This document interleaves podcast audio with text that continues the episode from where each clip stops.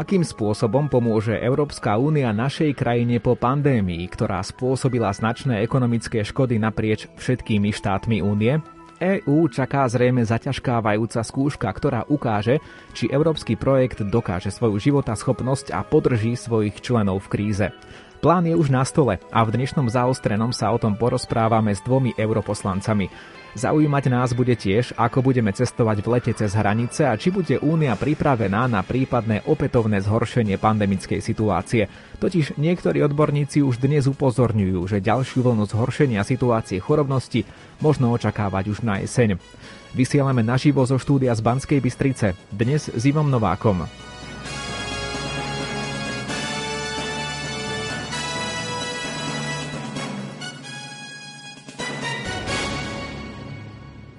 Ak nás počúvate v pondelok 31.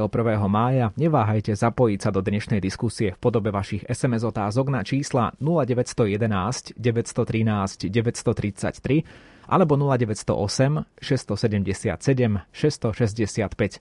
Mojím dnešným hostom budete môcť teda položiť niekoľko otázok aj vy. A kto bude v štúdiu Rádia Lumen? Dnes Ivan Štefanec, europoslanec za KDH a člen frakcie Európskej ľudovej strany v Európskom parlamente. Dobrý deň, vítajte. Pekný dobrý deň všetkým. A síce nie v štúdiu, ale predsa s nami spojená ďalšia členka frakcie Európskej ľudovej strany v Európskom parlamente, česká europoslankyňa Michaela Šojdrová za KDU ČSL, s ktorou sme v spojení telefonicky. Veríme, že sa dobre počujeme. Dobrý deň, pani Šojdrová. Přeji taky krásný dobrý den všem posluchačům eh, z mého domova z Kroměříže. Zvuk je výborný, tak dúfajme, že nám vydrží až do konca relácie. No, situácia ale nie je celkom výborná, mohli by sme povedať, v rámci ekonomiky, ktorá je zasiahnutá aj tým, čo spôsobila pandémia. Takisto hovoríme o rôznych problémoch pre malých podnikateľov. To všetko chce Európska únia nejakým spôsobom riešiť.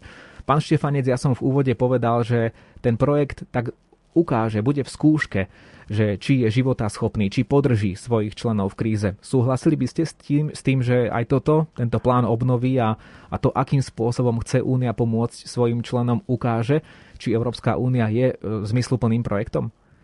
Určite áno, súhlasím s takýmto tvrdením, pretože práve v krízach sa ukazuje, či tento projekt má zmysel. V krízach vždy vieme, že či máme priateľov alebo nie a práve dnes som si absolútne istý, sa ukazuje opodstatnenosť európskeho projektu. Nielen čo sa týka zdravotnej únie, keď sme investovali peniaze do spoločného nákupu vakcín a spoločne nakupujeme e, európskym procesom schvalované vakcíny, ale združili sme aj prostriedky, ktoré budú slúžiť na ekonomickú obnovu. E, tak, jak ste správne naznačili, máme ťažké ekonomické časy.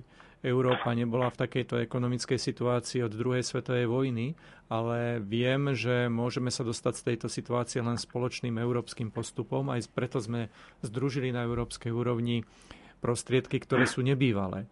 Takzvaný fond obnovy a odolnosti, ktorý E, predstavuje prostriedky, ktoré sú 6 krát väčšie ako bol Marshallov plán po druhej svetovej vojne, ktorý postavil na nohu, nohy západnú Európu, tak e, práve toto je ten príspevok, ktorý veríme, že pomôže k ekonomickej obnove Európy a k tomu, aby e, bolo práce najmä pre malých podnikateľov, ktorí tvoria najviac pracovných miest, aby sa zlepšila zdravotná situácia, aby sa zlepšilo školstvo, ale aj nové oblasti ako najmä digitalizácia, zelená ekonomika, ktoré vidíme ako príležitosti pre rozvoj a pre európsku ekonomickú obnovu. V každej krajine sú euroskeptici. Predpokladám, pani Šojdrová, že aj v Českej republike akým spôsobom sa pozerá na tento plán únie, e, na plán obnovy u vás v Českej republike? Skôr tým okom skeptika alebo naopak okom optimistu?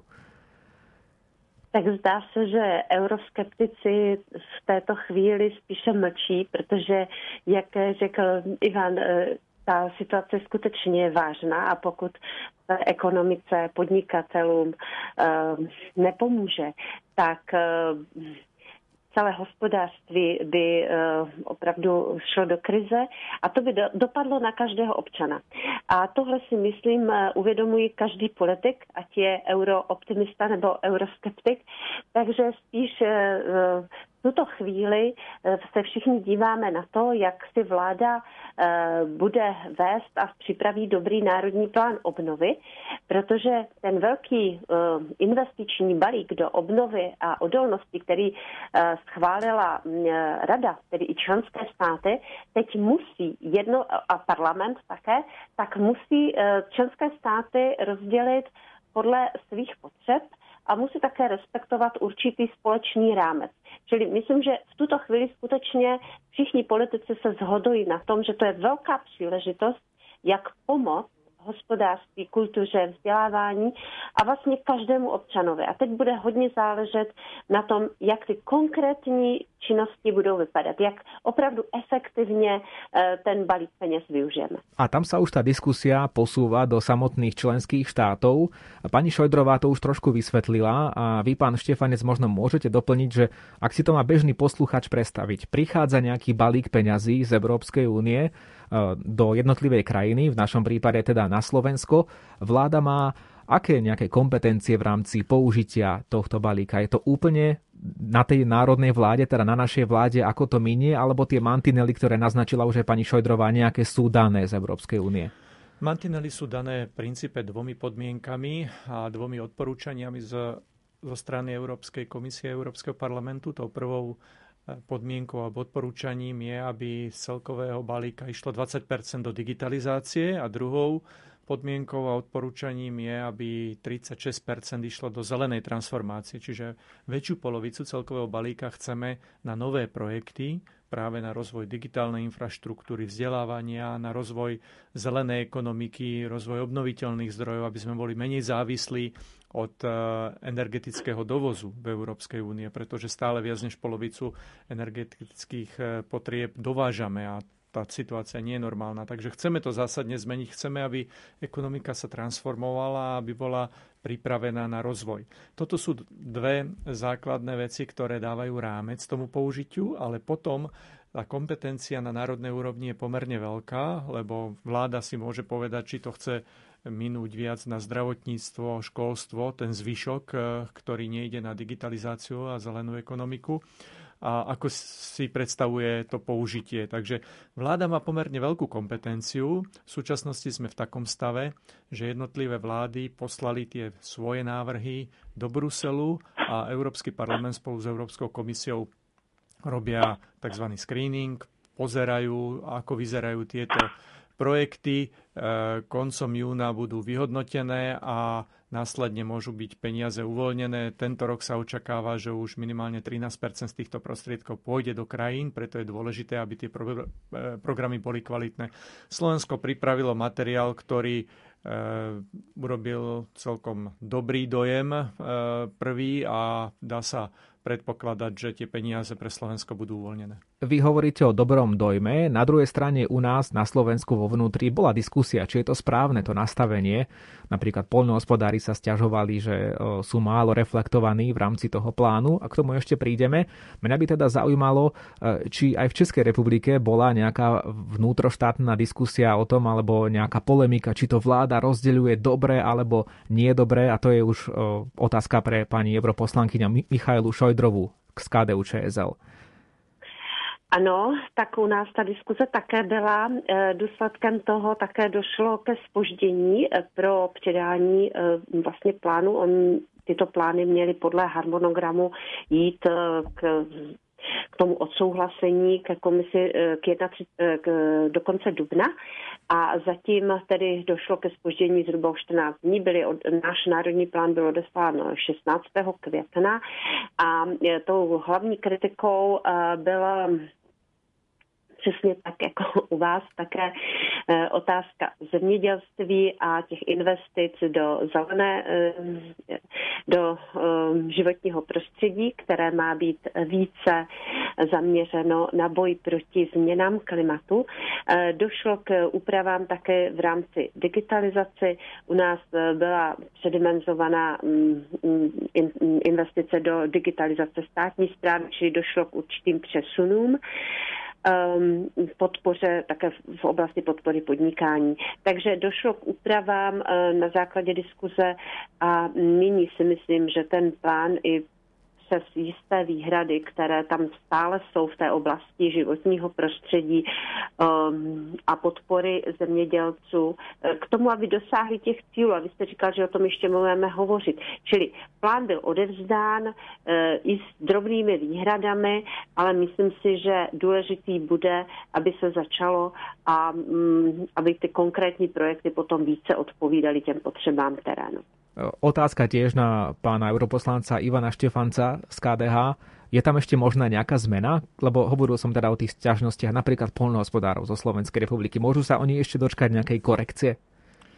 Obávam sa, že nie, aj keď si myslím, že tie stiažnosti sú opodstatnené. Chcem povedať, že ja som presvedčený o tom, že peňazí do polnospodárstva by malo ísť viac. Aj v porovnaní s inými krajinami vidíme, že slovenská vláda nedostatočne podporuje polnospodárov, najmä malých farmárov, aj keď vidím určité pozitívne zmeny, stále nedostávajú na hektár také príspevky ako okolité krajiny. To je proste realita a preto chápem tieto požiadavky, že očakávali, že z mimoriadných zdrojov dostanú mimoriadnú pomoc, takže majú moje sympatie, aj moju podporu, ale treba povedať, realita je taká, že Slovensko odovzdalo už tento plán a nedá sa očakávať nejaká zásadná zmena. My sme nedávno v jednej z našich diskusných relácií práve na pôde zaostreného diskutovali aj o situácii malých podnikateľov. Bolo to pred, pred pár týždňami a naši hostia teda povedali takú domnienku, že najviac postihnutí sú tí malí podnikatelia, tí najmenší, tí najdrobnejší podnikatelia, pretože oni nemajú nejaké veľké rezervy a oni jednoducho neústoja tie problémy, ktoré prichádzajú a nestihnú sa spamätať ani dovtedy, kým príde pomoc z Európskej únie. To bola teda situácia po, z pohľadu malých podnikateľov na Slovensku. E, pani Šojdrová, je niečo podobné aj u vás v Českej republike? Tiež sú tam zasiahnutí možno práve tí najmenší malí podnikatelia? Um, tak pokud se týká um, té podpory uh, podnikání obecně, tak v tom plánu ta alokace je eh, aspoň pokud jsem zaregistrovala od naší hospodářské komory, eh, eh, přijatelná. Ale co je problém, a já bych se konkrétně zaměřila na to zemědělství, že zemědělství jsou pod tlakem určité transformace, musí uh, snižovat využívání pesticidů, musí se zaměřit na ekologické, ekologické hospodaření, uh, zkrátit ten řetězec od dodavatele až ke spotřebiteli a bohužel tady uh, vlastně aspoň tedy česká vláda, eh, vůbec ne, nepočítá s, s tou podporou. Eh, stejně tak teď i na, na Slovensku se hovoří o zlepšení životních podmínek hospodářských zvířat chceme rušit eh, klecové chovy nosnic. Eh, vůbec vlastně tady toto není využito a přitom to by byla přesně ta investice.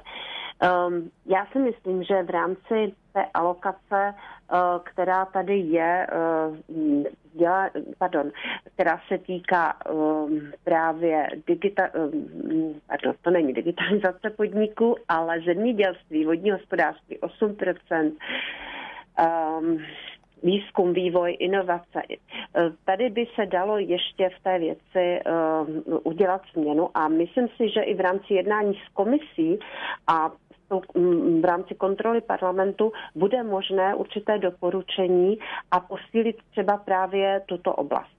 Pán Štefanec, vráťme sa k tým malým podnikateľom ešte raz ja som teda povedal tú domnienku samotných podnikateľov, ktorí boli v štúdiu Rádia Lumen. Čo teda s týmito podnikateľmi, ktorí naozaj, naozaj nemali rezervy a pandémia ich prekvapila a, a zdá sa, že mnohí budú pred bankrotom?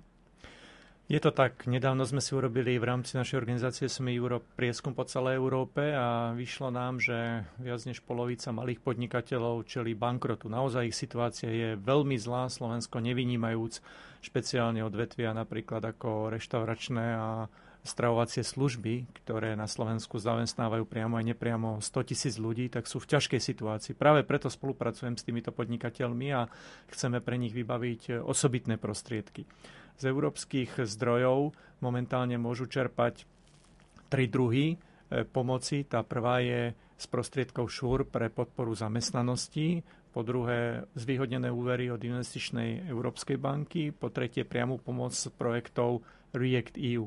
Ale ani toto nestačí, preto pripravujeme osobitnú pomoc. Napríklad som rád, že nedávno sa podarilo pre gastrosektor vybaviť 37 miliónov eur špeciálne pre slovenský gastrosektor a pracujeme na tom, aby aj fond Solidarita alebo globalizačný fond, ktorý je určený na takéto mimoriadné účely, aby bol nasmerovaný pre malé podnikanie. Takže e, naozaj z európskych e, zdrojov tých prostriedkov bude k dispozícii dosť. Podľa mňa veľkou výzvou na Slovensku zostáva e, tá administratívna bariéra, ktorá niekedy je prekážkou, aby sa to, táto pomoc dostala e, tým, ktorí ju potrebujú a to je, to je potrebné riešiť. No to je všetko fajn, všetky tie formy pomoci, ktoré ste spomínali, pán Štefanec, ale pre mnohých podnikateľov je problémom tá rýchlosť, aby sa rýchlo dostali k pomoci, je, je. kritizovali to na, na úrovni štátnej pomoci kritizovať to budú aj na úrovni Európskej únie možno. Čo s tou rýchlosťou? Pozrite, s rýchlosťou môžem povedať, že e, Európska únia rýchlo reagovala, rýchlo e, do jedného mesiaca tie prostriedky boli k dispozícii. Takže tuto nie je naozaj problém a robíme všetko preto, aby tých prostriedkov ešte bolo aj viac. Ten problém je k administratívnom spracovaní na národnej úrovni a to je problém eurofondov, to je problém aj v súčasnosti v kríze. E, do rýchlosti ako sa pýtate, prostriedkov, aby sa dostal podnikateľom. A to je potrebné riešiť na národnej úrovni. My môžeme na to tlačiť, aj tlačíme. My upozorňujeme na príklady z iných krajín, kde nie sú takéto bariéry, pretože Slovensko je v porovnaní s inými krajinami 5. najhoršie v Únii, čo sa týka rýchlosti čerpania. Takže tu naozaj je potrebné e, zlepšiť mechanizmy, odstraniť bariéry a dostať tú priamu pomoc tam, Eh, kde je to potrebné. Pracujem momentálne so slovenskou vládou práve na dodatočných prostriedkov z globalizačného fondu práve pre gastrosektor, aby sa dostali týmto prostriedkom malí podnikatelia čo najskôr, čo, čo najrychlejšie, ale môžem vás uistiť, že táto bariéra nie je na strane Bruselu. Spoločným problémom pre Slovenskú i Českú republiku je určitá miera korupcie pri prerozdeľovaní štátnych financií. Teraz sú tu európske financie. E, pani Šojdrová, pozrime sa na to aj z vášho pohľadu, teda z pohľadu Českej republiky. Neobávate sa toho, že by sa naozaj mohlo stať, že ten veľký balík peňazí, ktorý bude k dispozícii pre vás, pre Českú republiku, by mohol skončiť v nesprávnych rukách alebo opäť v nejakých korupčných mechanizmoch? Tak eh, samozřejmě, že ta eh, obava tady je, protože vždycky, když se jedná o takovéto zakázky, tak tady musí fungovat kontrola. Zejména vy jste právě zmiňoval tu podporu malých a středních podnikatelů, která je tak důležitá, protože ty jsou opravdu nejohroženější. A my se stále obáváme, aby skutečně ty prostředky přišly až těm tady těmto malým a středním, aby nebyly využívány jenom těmi velkými, kteří na to mají prostě mnohem více možností, jak, těch, jak tyto prostředky, jak si o ně požádat. Proto tlačíme na to, aby právě v rámci těchto programů, které jsou dané na evropské úrovni, tam byla povinnost toho, že to musí získat ty malí a střední, ať už se to týká zemědělství, anebo i kultury.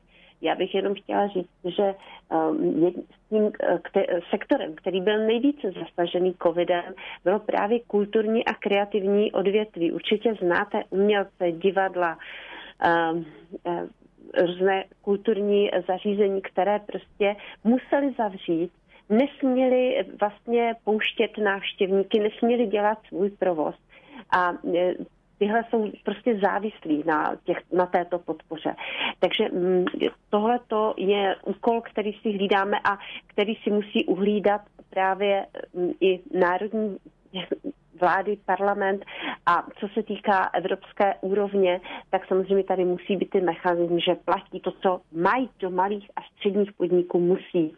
A nesmí se stát, že budou uh, uměle vytvářeny malé podniky z velkých, tak jako to známe u našeho uh, podnikatele, premiéra Andreje Babiše, který z velkého agrofertu vyčlenil malé firmy, které si žádali o projekty uh, a bohužel dokonce i dostali a teď tomu teď se bojuje o to, aby vlastně ty prostředky byly vráceny. Či tohle se nesmí opakovat. Vidíme to jako riziko a budeme samozřejmě se na to zaměřovat. Podstatné je, aby tie orgány činné v trestnom konaní, ktoré sú za to zodpovedné, vedeli zareagovať adekvátne, keď k tomu príde. Ale my sme sa s pánom Štefancom ešte predtým, ako sme začali vôbec diskutovať na mikrofón, teda za zapnutými mikrofónmi, rozprávali o jednom novom mechanizme, ktorý by mohol pomôcť pri tejto obave, ako budú, podmienk, ako budú tieto prostriedky využité. Áno, je to presne tak. Ten nový mechanizmus začína vlastne od zajtra fungovať, takže je veľmi aktuálny. Je to... Od 1. júna, myslíme. Od zajtra, ano. od 1. júna. Je to inštitúcia Európskej prokuratúry, ktorú sme práve my eh, presadzovali, môžem povedať aj, aj s mojou dobrou kolegyňou pani Šojdrovou aj s ďalšími kolegami v Európskej ľudovej strane kresťanských demokratov dlhodobo sme presadzovali mechanizmus Európskej prokuratúry, ktorá môže nielen kontrolovať použitie európskych prostriedkov, ale v prípade, že nájde nejaké veci, ktoré nie sú v poriadku, môže aj obviniť vinníkov. To doteraz tu nebolo. Doteraz všetky kontrolné európske mechanizmy fungovali tak, že síce mohli kontrolovať, ale posunuli tieto zistenia na národnú úroveň a potom až dochádzalo, respektíve v mnohých prípadoch nedochádzalo k obvineniu vinníkov. Takže toto je naozaj nový prvok do kontroly európskych zdrojov a či sa týka eurofondov, čo sa týka fondu obnovy, všetko bude spadať pod kontrolu Európskej prokuratúry. Myslím si, že je to dôležitý posun vpred. Takže v praxi tá Európska prokuratúra môže vzniesť obvinenie, ktorou sa potom bude zaoberať súd v príslušnej krajine. Áno, presne tak. My sme už za polovicou našej dnešnej diskusie s europoslancami, pani Michailou Šojdrovou z KDU ČSL, českou europoslankyňou, členkou frakcie Európskej ľudovej strany v Európskom parlamente. Rovnako členom tejto frakcie je aj pán Ivan Štefanec z KDH, ktorý je s nami priamo v štúdiu Rádia Lumen. V druhej polovici našej relácie sa chceme rozprávať aj o podmienkach cestovania do zahraničia, aj o tom, ako EÚ nastaví pravidlá, aby sa neopakoval nástup druhej vlny z roka 2020, keď sa to presne na jeseň začalo zhoršovať. Ešte predtým, ako sa pustíme aj do týchto tém, upozorňujem na SMS kontakty k nám do štúdia Rádia Lumen. Ak nás počúvate naživo v pondelok 31. mája, sme zvedaví aj na vaše otázky, vaše postrehy, na ktoré môžu naši hostia odpovedať. Tak čísla sú, nech sa páči, 0911 913 933 alebo 0908 677 665. Skôr ako pôjdeme do zahraničia, tak snáď za zmienku stojí aj spolupráca, ktorá funguje medzi Slovákmi a Čechmi v Európarlamente. Konkrétne máme na mysli práve frakciu Európskej ľudovej strany v Európskom parlamente. A pani Šojdrová tiež ešte predtým, ako sme sa vôbec dostali do dnešnej relácie, ma upozornila, že táto spolupráca funguje dobre a prináša aj nejaké konkrétne výsledky. Tak skúsme to priblížiť viac poslucháčom. Pani Šojdrová, máte slovo. Tak děkuji moc. Je to zásluhou toho, že máme dobré předsedy těchto delegací. Eh, Ivan Štefanec vede slovenskou delegaci a náš Luděk Niedermayer naši českou.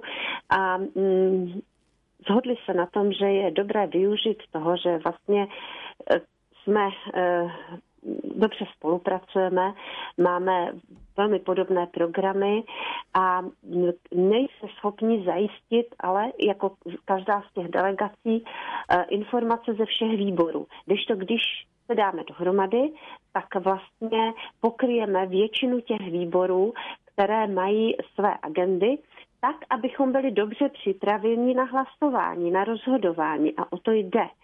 Takže e, já sama například jsem ve výboru pro kulturu vzdělávání v zemědělském výboru a už nestíhám e, sledovat tak detailně agendu dalších výborů. Takže jsem velmi vděčná za to, když kolegové, e, kteří jsou v těch výborech, tak před jednáním, a vždycky se takto obě delegace máme společné jednání, ten poslední rok už vlastně jenom virtuálně pomocí videokonferenci, ale i tak, je to důležité, se sejdeme a řekneme si, já řeknu kolegům, co nás čeká, co budeme hlasovat z, toho, z této oblasti kultury a zemědělství a jaký je můj postoj. Oni se můžou ptát a já jim dám nějaká doporučení. A to platí obecně. Takže já jsem vděčná za to, že tam máme uh, Ivana Štefance, který řekne, co je ve, v jeho výborech.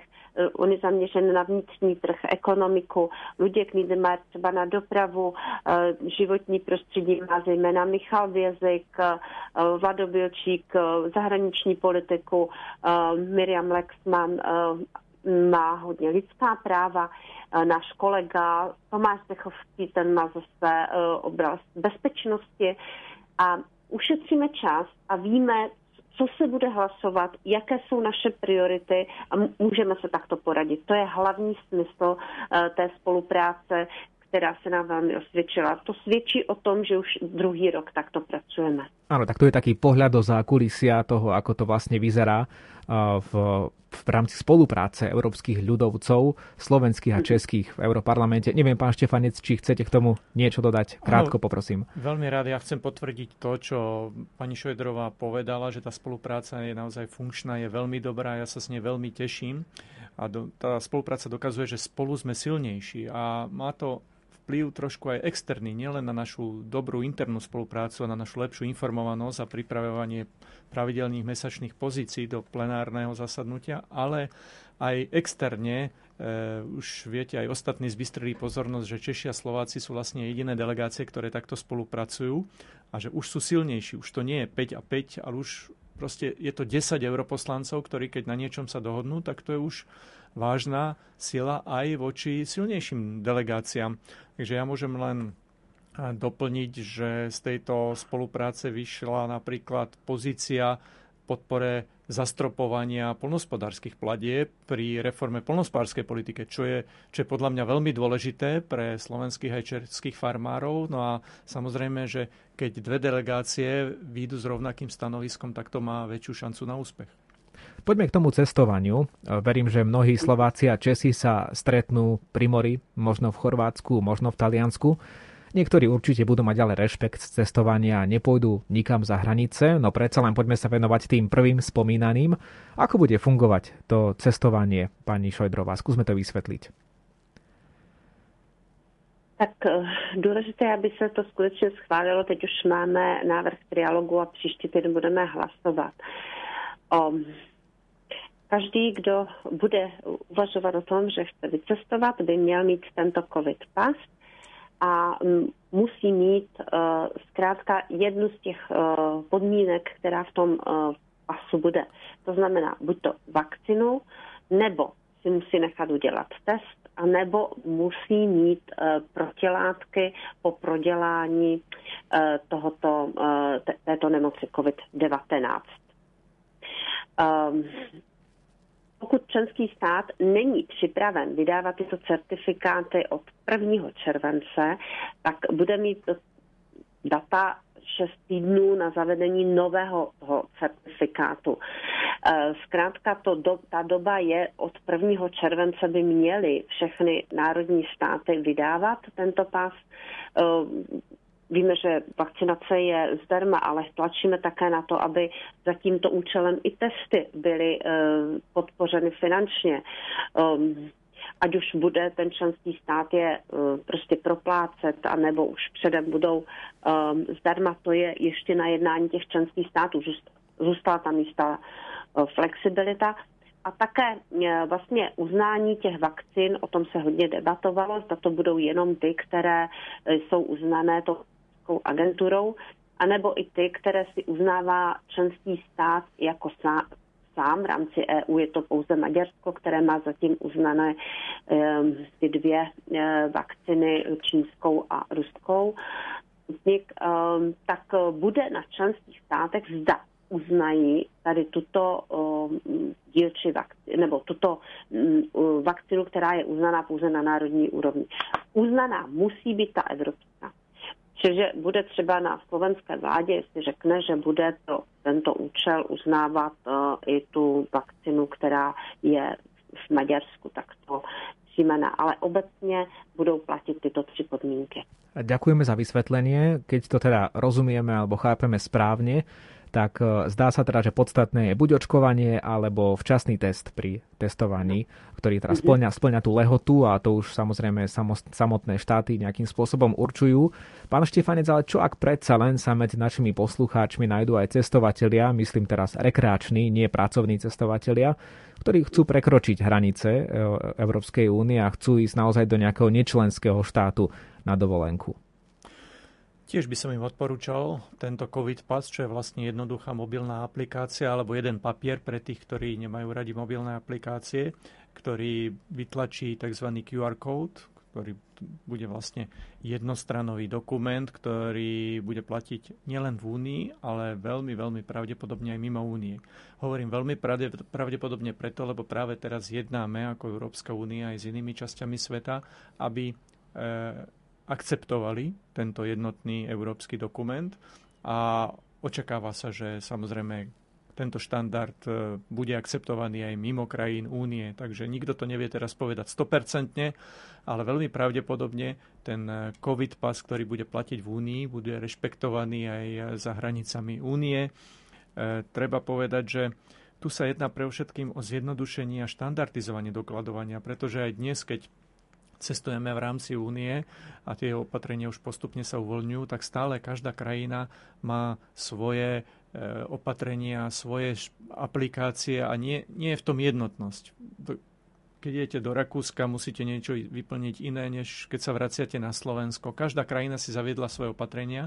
Ide nám o to, aby sme situáciu ľudí pre cestovanie zjednodušili a zaviedli štandard, ktorý bude platiť všade v Európe a veľmi, veľmi pravdepodobne, ako sa pýtate, aj mimo Európy. Keď už hovoríte o tej forme COVID pasov, naznačili ste, že je elektronická, tak vyberám z poslucháčských otázok. Posluchačka sa pýta, bola som na prvom očkovaní pred týždňom a dostala som teda certifikát, tak píše poslucháčka, teda lepšie teda povedané skôr teda to potvrdenie o prvom očkovaní v slovenskom a anglickom jazyku. Postačí to, je to COVID pas alebo to nie je COVID pas, pýta sa.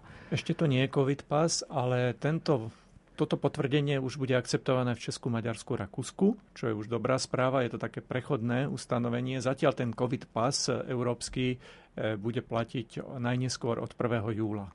Čiže táto poslucháčka, keby ho chcela ten COVID pas, tak čo má urobiť teraz, keď má nejaké potvrdenie z teraz očkovania? vyčkať. Teraz je dobré, že má toto potvrdenie, ktoré bude platné minimálne pre okolité krajiny, ale pre to, aby si e, uplatnila nárok e, na COVID pas, tak musí počkať, kým e, takáto možnosť bude a potom stačí jednoducho požiadať a bude jej vydané elektronicky. Takže momentálne ešte stále je to v procese schvalovania, ale je dobré, že ľudia dostávajú takéto potvrdenia aspoň pre dobu, pokiaľ nie sú COVID pasy v platnosti, takže na dobu zjednodušene poviem júna, na celý jún je to úplne v poriadku, potom stačí koncom júna požiadať o COVID pas, ktorý bude platiť potom eh, počas letnej sezóny. Takže ak by niekto napríklad teraz cestoval, tak to potvrdenie, čo má, mu bude postačovať, alebo tam platia len tie krajiny, ktoré ste spomínali? Zatiaľ tie krajiny, ktoré som spomínal, ale eh, slovenská vláda takisto jedná o rozširovaní tohto pôsobenia. Zatiaľ existuje dohoda medzi týmito krajinami, ale ja si osobne viem predstaviť, že keď e, začne letná sezóna, takže aj Chorvátsko to bude akceptovať. Pani Šodrová, ako podľa vás Európska únia nastaví pravidlá, aby sa neopakoval nástup druhej vlny z roka 2020, keď práve po návrate dovolenkárov začala rásť tá chorobnosť? Lebo to isté sa môže stať aj v roku 2021, teda teraz, že sa rozbehneme do rôznych krajín a opäť si prinesieme rôzne varianty vírusu, ktoré ešte možno len vzniknú, ešte o nich dnes nevieme. Či už k vám do Českej republiky alebo k nám na Slovensko.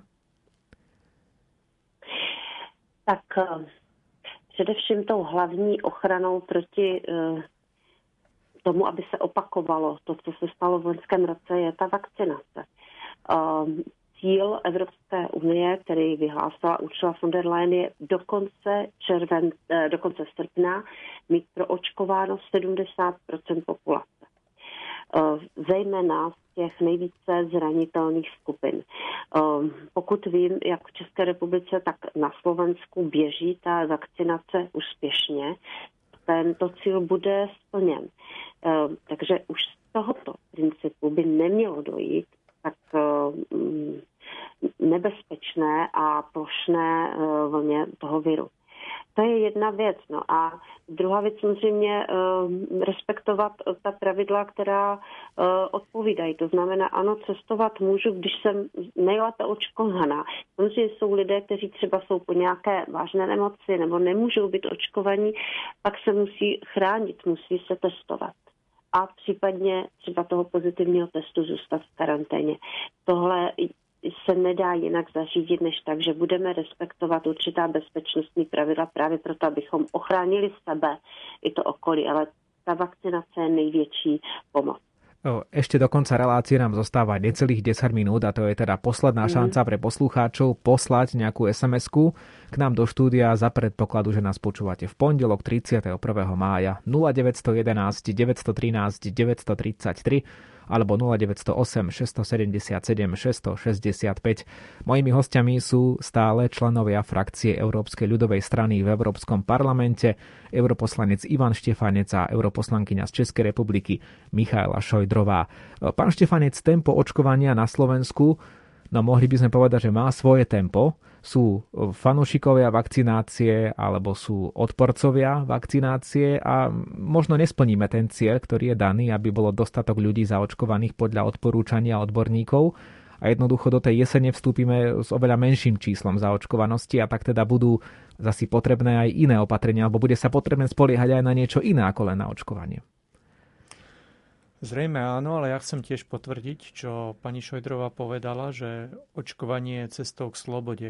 Očkovaním chráni človek nielen seba, ale aj svoje okolie. Čiže je to prejav zodpovednosti, je to jediný najlepší spôsob, jediný a najlepší spôsob, ako poraziť pandémiu. To je rada lekárov, to je rada odborníkov, ale ja rozumiem aj tomu, že niektorí ľudia aj zo zdravotného hľadiska nemôžu byť očkovaní, aby neboli diskriminovaní, tak napríklad aj v tej téme, o ktorej sme hovorili v tých COVID pasoch, budú to mať zohľadnené v tom, že bude im stačiť napríklad to, to negatívne testovanie, musia sa jednoducho častejšie testovať. No a čo robiť, keď sa pýtate, no tak pre všetkým dodržiavať opatrenia. Treba počúvať e, autority, treba rešpektovať nariadenia vidíme, že keď sme boli disciplinovaní, tak naozaj to malo aj význam, že postupne je to na, na ústupe, tá najhoršia situácia, Takže treba byť zodpovedný, treba byť e, opatrný, dodržiavať rozostupy. Aj v lete, keď e, sa bude dať viac cestovať tak e, dbať na osobnú hygienu, chodiť v rúškach najmä v uzavretých priestoroch. A toto sú jednoduché, ale účinné rady, ako bojovať proti pandémii. No a uvidíme, ako sa bude situácia vyvíjať do budúcna. Musíme byť e, naozaj flexibilní a reagovať na to rýchlo. Aj musím povedať nielen na národnej úrovni, ale aj na európskej úrovni. Napríklad už teraz sme e, schválili peniaze na výskum nových vakcín, ktoré by mali byť účinné aj proti novým mutáciám. Zatiaľ našťastie všetky vakcíny sú účinné proti známym mutáciám, aj keď sa objavujú stále nové, nové verzie, ale e, sme pripravení dať aj ďalšie peniaze do spoločného európskeho výskumu aj proti novým formám. Pán Štefanic, vy ste povedali, že bude to zohľadnené pre tých, ktorí sa nemôžu očkovať zo zdravotných dôvodov. Títo budú mať v tých COVID, COVID pasoch, teda ak som správne ano. porozumel. Dobre, ale je tu veľká skupina ľudí, ktorí sa nechcú dať očkovať za žiadnu cenu, jednoducho sú o tom nejakým spôsobom presvedčení, že to podľa nich nie je správne a možno budú mať zlý vzťah k Únii a budú istým spôsobom obviňovať Úniu, že im obmedzuje slobodu, že nemôžu cestovať a tak ďalej a tak ďalej. E, vznikne nám tu ale takýto problém. E, možno vzťah týchto ľudí k Únii alebo tak, tak celkovo, ako vnímate túto vec? No ale musíme povedať, že celkom to nie je pravda. To je len predsudok práve preto, aby sme nevytvárali dve kategórie ľudí, tak práve preto zo zohľadňujeme v očkovacích preukazov, že jednoducho ten, bude tam nielen očkovanie, ale záznam o testovaní. Tí ľudia jednoducho budú sa musieť častejšie testovať a mu, musia potom e, vypisovať viac e, dokumentov, ale nikto im nebráni v, v tom, aby mohli cestovať. Môžu cestovať. Aj teraz môžete cestovať do jednotlivých krajín ale musíte rešpektovať e, opatrenia jednotlivých krajín, ktoré nie sú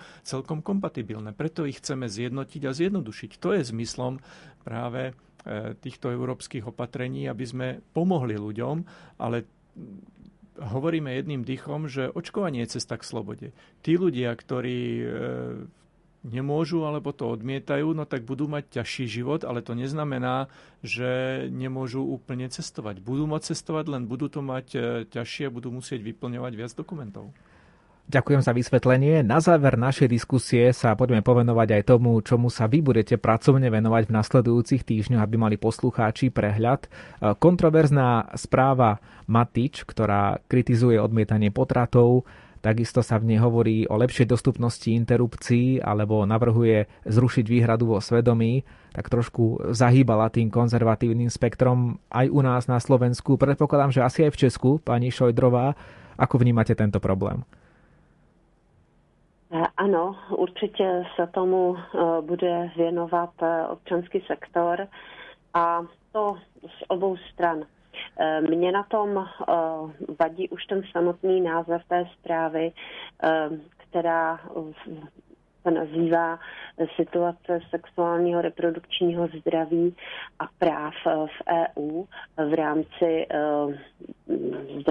zdraví žen. Zdraví žen Já si myslím, že tohle je něco, co nemá řešit Evropská unie, eh, co nemáme řešit v Evropském parlamentu, protože eh, zdravotní tématika, etické, eh, etická témata patří do kompetence členských států, které si řeší ve vlastní kompetenci a usnesení tohoto typu jsou velmi aktivistická, překračují ten, to, ten princip subsidiarity a doporučují členským státům něco, na co nemá Evropská unie právo řešit. Takže myslím, že um, je to nešťastné tady tato zpráva a já budu žádat její zamítnutí. Pán Štefanec, váš názor na túto správu? Absolútne súhlasím s kolegyňou Šojdrovou. Je to nešťastná správa, ale treba povedať, že to nie je iniciatíva Európskej inštitúcie, je to iniciatíva europoslanca, je to iniciatíva chorvátskeho, chorvátskeho no, socialistu, ktorý prišiel s touto správou. A súhlasím absolútne s názorom, že to zasahuje do princípu subsidiarity je do práv jednotlivých národných štátov. My máme nielen zdravotníctvo, ale najmä rodinné právo, kompetencií národných štátov, takže táto správa, aj keď e, e, popisuje túto situáciu, jednoducho nemá kompetenciu veci meniť. A zbytočne prilieva olej do ohňa veľmi citlivých kultúrno-etických tém, ktoré, e, na ktoré majú mnohé krajiny rozdielný názor, ale právomoci jednotlivých krajín je túto problematiku riešiť. Jednak všetky kultúrno-etické otázky, jednak otázky rodinného práva. Na Slovensku máme napríklad v tejto téme našťastie ústavný zákon o ochrane rodiny, ktorý veľmi jasne definuje e, vzťahy e, v tejto oblasti. Ja som rád, že ho máme. No a neviem si predstaviť, že akákoľvek európska inštitúcia to má právo meniť. Celá únia je postavená z dola nahor, čiže ja som si istý, že v tejto oblasti rodinné právo eh, aj zostane do budúcna v kompetencii národných štátov a takéto správy musíme odmietnúť. Na záver ešte jedna praktická otázka. Môžete sa zapojiť obidvaja v odpovedi. Poslucháčka Monika hovorí, že síce sa dobre počúva, o týchto veciach, ale či má možnosť obyčajný človek odvolať sa niekde, ak vidí nekvalitne vykonané alebo nedokončené projekty z európskych fondov? Tak, neviem, či mhm. skúsite vy, pán Štefanic, nech sa páči. Uh, áno, je to tiež dobrá otázka, že ak sú nedobré projekty, no tak pre všetkým uh, je, odvolať sa môže na inštitúciu, ktorá vydáva výzvy, čiže tá, ktorá je autorom tej distribúcie v peňazí, čo vidíme, že na Slovensku nie vždy fungovalo. Vidíme, koľko neporiadku je treba na polnospárskej platobnej agentúre. A, ale to je, to je prvá inštancia. V princípe, že by to nešlo, tak samozrejme to, o čom sme dnes hovorili, že od zajtra, od 1. júna funguje Európska prokuratúra, aj tá bude zbierať podnety občanov. Takže aj toto je riešenie pre občanov, ktorí vidia, že niečo nie je v poriadku. Môžu sa obrátiť na Európsku prokuratúru. neposlednom rade samozrejme môžu sa obrátiť na volených zástupcov, čiže na nás v Európskom parlamente a ja budem rád za každý takýto podnet, e, kde by sme mohli pomôcť e, napraviť veci, lebo e, samozrejme my máme v kompetencii systémové veci napravovať, ale pokiaľ môžeme konkrétnym ľuďom odporučiť, že čo je zlé, na koho sa majú obrátiť, tak samozrejme sme aj ano, preto ano. tam. To je možno schodnejšia cesta, lebo neviem si predstaviť, že by bežný občan písal niekde na nejakú európsku inštitúciu. Skôr sa asi obráti naozaj na, na, na toho europoslanca. Ano. Možno tak na, na odľahčenie, pani Šodrová, ob, obrátil sa niekedy niekto na vás takou nejakou záležitosťou, že pani europoslankyňa, vyriešte nejakú vec, ktorá mm-hmm. sa v našej obci nepodarila alebo zle spravila z eurofondov? Ale ano, ano, obrátili se na mě, bylo to z jiného kraje. Ten projekt měl být ekologický, ale místo toho zničil kus řeky a e, přehrady, takže jsme to řešili a musím říct, že i vyřešili. Potrestaný byl ten e, žadatel, který nesplnil podmínky a e, napravili jsme tu chybu. Vždycky je důležité hlavně to, že se najde někdo, kdo si toho všimne a jít jakoukoliv nejbližší cestou, nejlépe na starostu, na kraj a když to nepomáhá, tak na toho poslance. A má to smysl. Na evropské úrovni třeba řešíme odvolání proti um, čerpání financí na některé projekty, které jsou přímo z těch uh, velkých uh, programů komunitárních, uh, tak to také samozřejmě kontrolujeme, zda ty prostředky jsou využívány efektivně. Vždycky to má smysl a já za tu iniciativu moc děkuji. Jsme k dispozici prostě tady pro občany hovorí europoslankyňa Michaela Šojdrová z KDU ČSL. Ďakujeme, že ste boli s nami v diskusii. Dovidenia, do počutia. Já moc děkuji za pozvání a přeji hezký den všem posluchačům a věřte, že se snažíme dobře spolupracovat se svými slovenskými kolegy. Díky moc. No a za slovenskú stranu europoslancov pán Ivan Štefanec z KDH. Ďakujem aj za vašu účasť v diskusii. A ja veľmi pekne ďakujem za pozvanie a pekný deň všetkým poslucháčom. Pripomínam, že obidvaja moji dnešní hostia sú členovia frakcie Európskej ľudovej strany v Európskom parlamente. Dnešným zaostreným vás prevádzal Ivo Novák. Do počutia.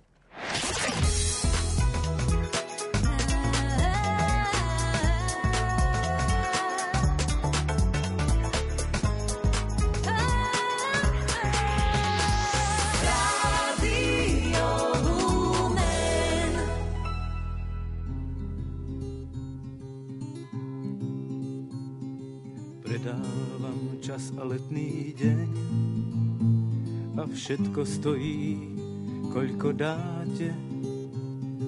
Odkúpim tmu zo štyroch stien, o chvíľu sa už usmievate. Rád plávem na bielej lodi, lietam si v lietadle s kvetou,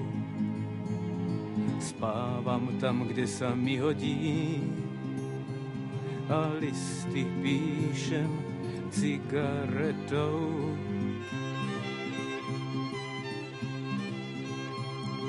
Pošlem vám piesne po vtákoch, tie budú plné mojich slov. Pošlem vám piesne v oblakoch s tvárami vašich priateľov